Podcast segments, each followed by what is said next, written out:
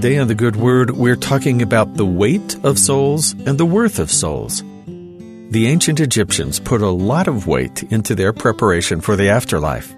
Because of remarkably well preserved mummies and other artifacts, we actually know quite a bit about their burial practices and the beliefs of that empire.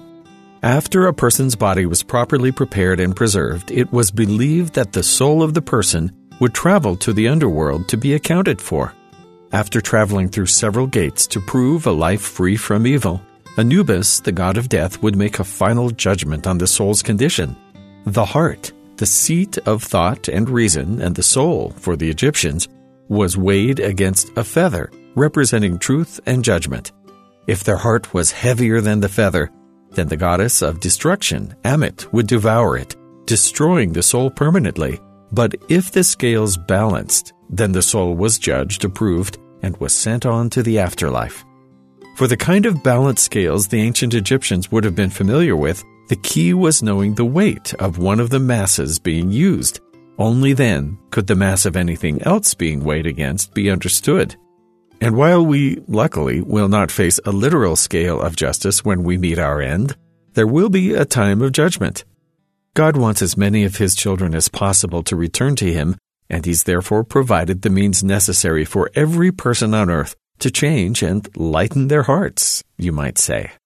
He values his children above all else. Their purified souls is one of the goals of his plan.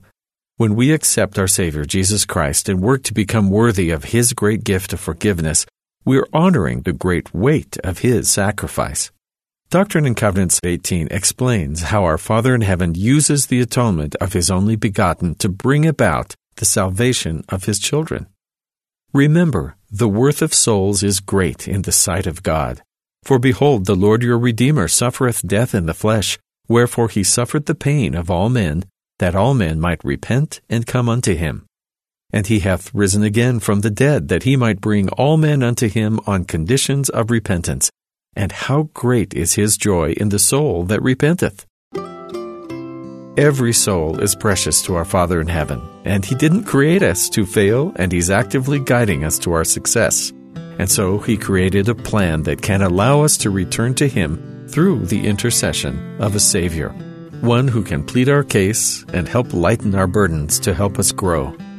The key to that plan hinges on repentance sincere desire and action leading to change, to turn our hearts more towards God and to become more like our Redeemer.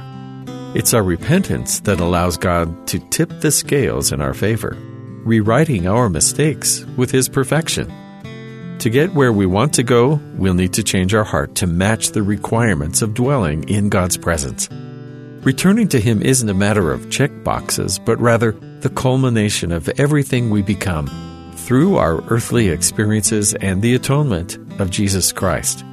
And though it was a great sacrifice for the Savior, it's the atonement that allows us to realize the full potential of our God created souls. And that's the good word.